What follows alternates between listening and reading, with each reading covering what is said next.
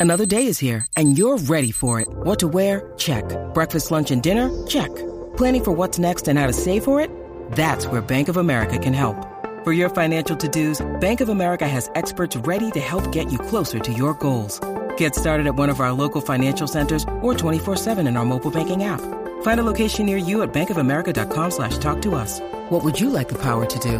Mobile banking requires downloading the app and is only available for select devices. Message and data rates may apply. Bank of America and a member FDIC. And uh, time for number three all time. It's Tony Salazar. Good to have you. How are you? Good to see you guys. Good. Great, great to be here. Did that uh, did that resonate with your guys a little bit about that consecutive game win streak? Was that even brought up to them? Oh yeah, it was brought up to a way to motivate our kids, and and and obviously that's the trick. Uh, this is is finding ways, obviously, to uh, new angles to attack every single week, and to keep kids focused about the preparation it takes every single week, no matter the opponent. And so, 49 games, Westlake has done that, and we're trying to do that for 50th um, this Friday night. We talked last week, Coach, on the phone about just the challenge that Bowie presented, and you know, you guys took them seriously as an opponent have since since you've been there. Uh, pretty competitive ball game in the first half, but at the end, you know, a 45 nothing win outside of the bottom line. What'd you like?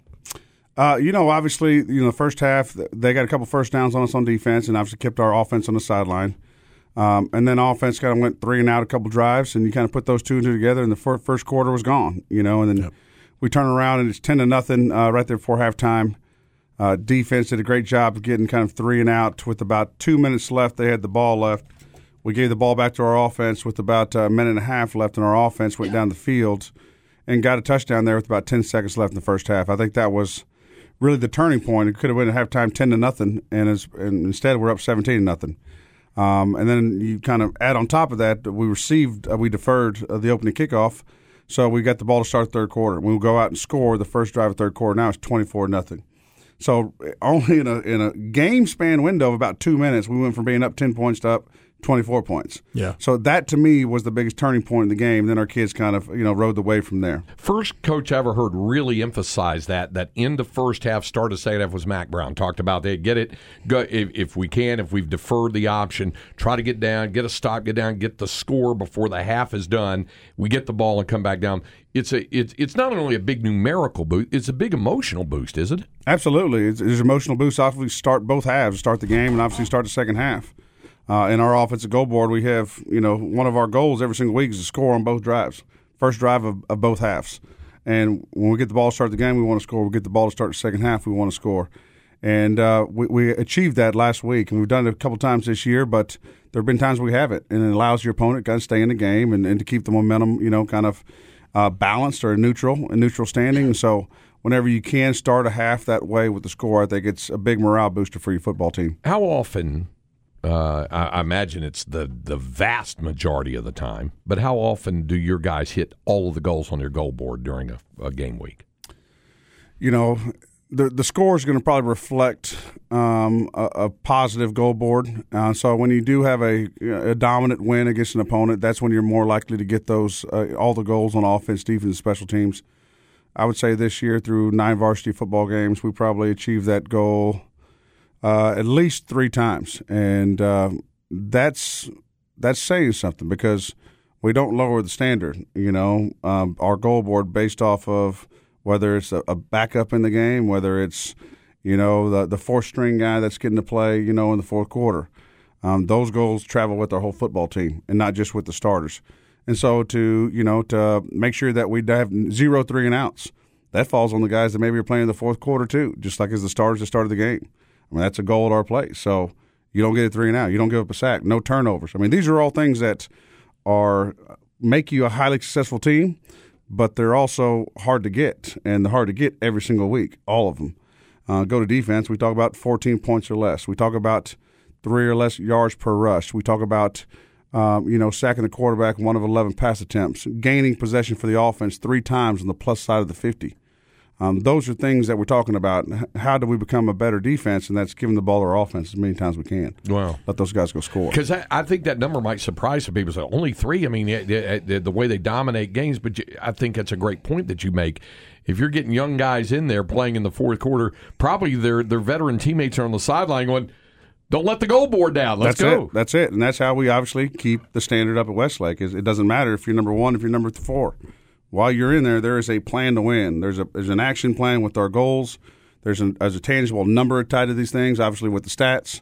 Um, all those things can have a direct impact on our success. And um, whether they're an all-state player or whether they are, you know, a first-year varsity player as a senior, um, all those guys, you know, are trying to live up to what the guys in front of them laid laid before them. As you get ready to go into the playoffs, coach, your sub-varsity kids. How do you determine which of those sub-varsity kids you pull up mm-hmm. to be whether they're you know scout team or whatever during the playoffs, guys that are going to travel. How do you go about determining that?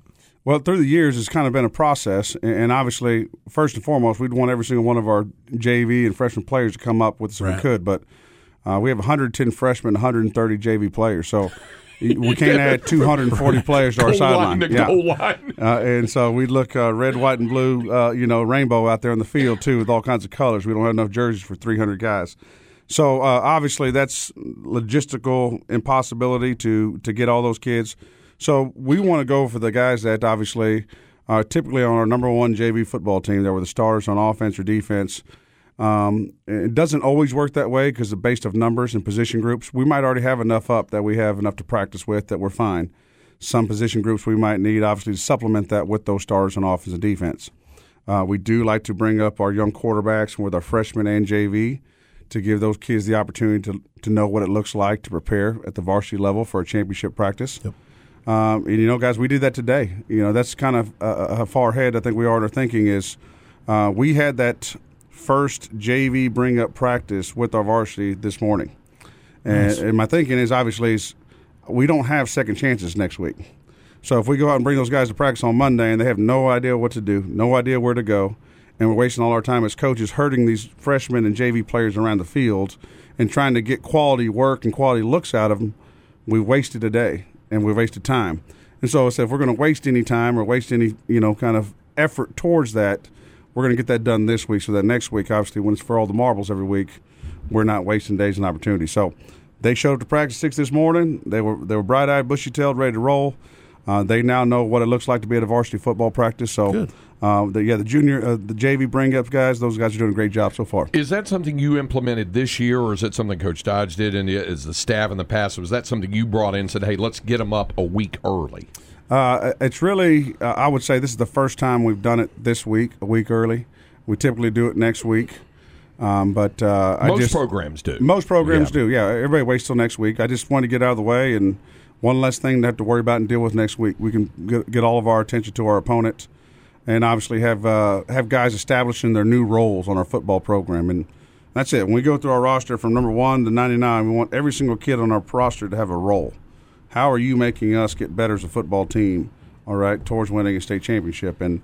And now those kids that we brought up, the 24, 25 sub-varsity players we brought up, they all know what their role is now, um, and they're committed. Uh, part of being up is, hey, we plan on practicing and having Thanksgiving here at Westlake High School. Yep. Uh, having practice right here. If you can't commit to being here um, during that week of practice, then all right, then we'll let you go to, to off season a little early, build build your strength, develop a little bit, and we'll get somebody else here that can. And uh, that's the expectation with families, with our community is uh, we we have Westlake uh, Thanksgiving in Westlake, hopefully, because that means uh, we're practicing football. You got that Turkey Bowl thing that we Coach Turkey Dodge Bowl, all about. Yep, yep. Thanksgiving morning we'll have Turkey Bowl, and those guys get to go out and play a little football and, and have heck of a Thanksgiving. Um, you brought up, you said uh, first year senior varsity, uh, senior first year varsity players. How many of those you have? I would say we have probably. 15 to 18 of those guys, mm-hmm. you know, that uh, maybe played JV football last year as mm-hmm. a junior and uh, have stayed the course. Uh, have, this program means so much to those kids. They're the ones that will not be deterred. They're the ones that are obviously disciplined and they're all in. You know, all that we talk about our program, we're all in. We're all in for this season, for each other, um, for this run at, at history. And uh, when you're a first year senior football player in our program, you have more respect, I think, than most people because of the road that you've taken to get to varsity. And uh, the road might be a little longer in, in, for your end than it was for some other guys to get to that seat, that seat at the table, the chance to play on Friday night. Um, and those guys in our program are often the guys that are attack team players every single week. They're the guys that you know, that show up and somehow manage to turn themselves into an all district player as a senior. Those are the guys that get you over the top to being state champions. Coach, we got a question on the Specs text line for you, uh, and I know this is a loaded question, but who who would you say the coach or coaches are that influenced you the most in your life and as a football coach? Oh wow, well, Good question. Uh, yeah, I, I would say, you know, I think uh, the three I have three main coaches I think influenced me the most in my journey here to be, being a high school football coach. Uh, was my high school coach number one, Howard Ballard, out in Dripping Springs. Mm-hmm. Uh, tremendous demeanor. Uh, what I really liked about uh, Coach Ballard is it was never too high, never too low, just kind of a constant. You always knew what you were going to get with him. Um, you know, he had a real, real loving side to him, and, and saw. Um, I think the impact he could he could make on high school age kids, and, and obviously I'm I'm an example of that. Uh, he influenced me to to stay on track and to use sports obviously as an outlet to achieve things. And then I went to my college coach, uh, Pete Fredenburg, Texas coach. Obviously, he's uh, you know won three national championships there at Mary Hardin Baylor. Grew that program from the from the start uh, to where it's at now, and, and he taught me obviously I think more about being a leader, uh, how to lead men, how to lead other coaches. Um, you know, as a player, how to lead, as a coach, how to lead. Uh, and I think he taught me all those different things about um, seeing a leader is lonely, and, Mm-hmm. and sometimes it's hard to make some tough decisions. It's hard to uh, to never show any type of you know hesitation when making decisions. When all, all eyes are on you, all right, you have to come up with the right answer, the right response. It doesn't have to be with your words; it has to be with your actions, with your body language, with everything, uh, with your heart. And I think uh, he taught me that. And then the last, but certainly not least, is Coach Dodge, obviously, and he's uh, he taught me obviously how to um, you know how to run a complete program, uh, especially the high school level, a championship program, how, how to have framework with it, with with our objectives and our goal boards and and the layout and structure of obviously how to the things you hear me talk about all the time. I mean that's probably more influenced by Todd Dodge more than anything, obviously because this Westlake program wouldn't be where it's at without obviously uh, you know his leadership and guidance and, and the structure he brought to, to our field house and those three guys, all you know, Hall of Famers in my book, all great quality men, um, and uh, they all have impacted my life in, in, in countless ways that uh, I can never say thank you enough for those three. Westlake Chaparral's head coach Tony Salazar, our guest during this portion of the program uh, here on Light the Tower Craig Way and Jeff Howe. Snoop Daniel with a All right, question Dave, for the I coach. accidentally voiced the. Oh, okay, Coach, real quick. Oh, you were talking about the young kids coming up, and I do want to shout out. Uh, Looks uh, like you Peyton got a list. And uh, Brody Wilhelm, and if they go undefeated and win state, you will have won 88 straight games. Yeah. Uh, so anyway, but I want to ask you about Paxton Land, and he's been blowing up. So Yeah, I mean, a bunch of good names in there. Uh, obviously, I think uh, the last name Luther rings a bell. Uh, his older brother Sage was an All-State free safety for us uh, in our 2019 state championship team. He's playing up at Colgate right now, college football. Great, great athlete, great family. Sister was an All-American uh, swimmer uh, at Westlake, and I think at Georgia, and I think he's now at Texas. And mom was an Olympic swimmer. Uh, and the dad, in his own right, is a, is a great man and uh, great, great family. But uh, Peyton is the next one in line. You know, he's been developing all year long. He's in a backup safety role. You see him all over the field on special teams doing great things. Brody Wilhelm, young sophomore. Um, he's the one has obviously the, the tangibles. All right, uh, all these six foot five, you know, 185 pound frame. he's a hooper. Uh, yep, he, he can dunk a basketball with ease anyway. Um, so obviously he's got some talent with his with his body, his frame. Uh, he's just grown into the role of being a receiver, and obviously he's the next man up. Uh, once these guys, uh, once five and nine vacate the He's gonna be a premises, all right, you'll hear a lot more about Brody Wilhelm. Uh, here's a question on the specs text line, um, and uh, y- you'll like this one. Uh, it says, "Ask Coach why the Chaps only had one first down against Bowie in the first quarter." That sounds like somebody might have thrown that at you from your uh, your uh, three and out club meeting Yeah. yesterday morning. it was like you said, there was some adjustment that went on during that first. Sure. quarter. I mean, obviously, in the first half, Bowie's game plan was to to load the box and take away 33.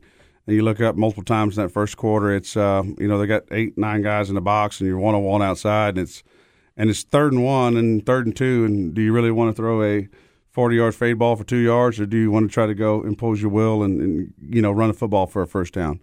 And obviously, we didn't convert on a couple of those. One of those was a was a wildcat. Uh, there was a little miscommunication in the backfield with the quarterback and the running back, uh, or with our wildcat quarterback, I should say. Um, but uh, anyways, uh, yeah, I mean, two drives out of the, rest of the game. I, I'll take that any day of the week. Slow start, but the guys picked it up, and obviously they scored in those two most important possessions we talked about. The one right before half, then obviously the one coming out third quarter. and uh, we got some scores. A, a score in there late, uh, I think, to uh, to McCree up a seam here in the start of the fourth quarter. We talked about the senior class, coach. It's a special group, uh, and, and you talk about you know finding finding different edges every week. Is for these guys their last regular season home game? Is is that any kind of significance for those guys this week? Uh, yeah, I think so. You know, hopefully it's um, you know the good thing about positioning ourselves where we're at is we have secured a, a first round home playoff game, Right. so our kids will get to play here at home again next week. But obviously, I think it's more for um, our seniors and their parents just to. Uh, you know, pay give some special attention to their parents. They're the one the reasons that they're at where they're at, and without their support and and guidance, obviously they wouldn't have the opportunities they do. So uh, tonight, to Friday night, is going to be a, a tribute to them as parents, as uh, the leaders of these young men, um, and showing our gratitude and thanks for, for them and allowing our us as coaches and obviously our players to to live out this dream of playing Texas high school football. Um, I think that's the the biggest. It's going to take the center stage on Friday night, and then next week, obviously, we'll turn our attention to our opponent and give them every ounce of, of energy and, and, and preparedness that we can. You uh, so you have Buda Johnson coming up. It's I'm going to emphasize a couple of words here. Still scheduled uh, for Friday. Uh, all across the state of Texas, there are uh, schools pulling the trigger on moving games up because uh, partially, well, mainly, I guess, out of concern for what could be stormy and inclement weather on Friday night. But also, I think there's a background concern about one day's less preparation for a playoff game if you wind up to that. Uh, I know you've probably had some discussions. Is that is this still a fluid situation uh, for the game? Yeah, I mean, as as the day evolves here, there's still obviously discussions about contingency plans with rain and with the imminent, uh, obviously, weather we have coming on. But this is Texas, and we all know that the uh, the weather does change. You know, from the morning to the afternoon at most forecasts. So. Uh, we're we're kind of we're just kind of dragging our feet a little bit here, wondering whether or not to, to make some wholesale changes or just to kind of play it out and let it ride. And obviously, there's a bunch of things scheduled for Friday. Uh, we'd like to keep it on schedule, um, but um, I, I just say this to the fans and to our players: is just uh, uh, be ready for a long night. We plan on playing a football game Friday, however long that takes. Be And, uh, flexible, right? Be flexible. Um, those times may adjust. You know, a little sooner, a little later. Uh, you know, maybe pack a lunch a lunchbox in the, in the car if you have to go out there for a rain delay or something. You have something to snack on. But uh, other than that, uh, that's we're gonna get it in on Friday, hopefully, or if we have to move to Thursday because the weather looks bleak, then we will do that as well. By all means, we're gonna do what we can to get this, this game in. Um, you know, hopefully before Saturday. How about your thoughts on Johnson? What what you expect to see from him? obviously we talked about them early in the year. They're one of these these two five A programs in our league. They're moving up to six A, and so in our field house, we've talked about Johnson before. This isn't the first time our kids have heard about them. Uh, we kind of put them, you know, out there on our on our chalk chalkboards and let our kids know that these are the new guys on the block. They're the ones coming off a, a nine and one record. You know, a, a great season last year uh, in their own right um, and had some obviously some their first senior class coming through their program, and I thought that was pretty neat. And so we've prepped our kids on that. Now our kids saw the tape on Monday. They were able to validate some of the things we've been telling them. They got good athletes. They got good players. They've got a good scheme. Um, and we're going to go out there and play. And obviously they've they've beaten some teams in our league. Um, so they've shown they can put it together for four quarters and win a football game. Um, they do a good job of running the football. They do a good job of, of kind of spreading the, the, the wealth amongst their backs. The quarterbacks being a runner too, so it's going to challenge us schematically up front on defense and on offense. We got to just stay with who we've been. We got to stay ahead of the chains and not make any obvious passing situations. Make us makes us obviously less predictable and allows us to spread the ball around the field and, and not let them dictate to us how we're going to play on offense. We appreciate you dropping by as always. Uh, hopefully, weather is all good. Everything goes all right for senior night and all that, and then and then we're we're talking about that six week run that matters most next week. Yeah, we're, we're almost there, guys. Obviously, we hope we got we can put a bow on this uh, magical, you know, regular season, make it ten and zero. Um, that achieves the first goal on our goal board of, of winning this championship, and then uh, then after that, uh, hopefully on Saturday we can turn our sights towards obviously the next opponent and uh, the big prizes that come along with playing in November, December. Thanks for dropping by, Tony. Appreciate Coach. it.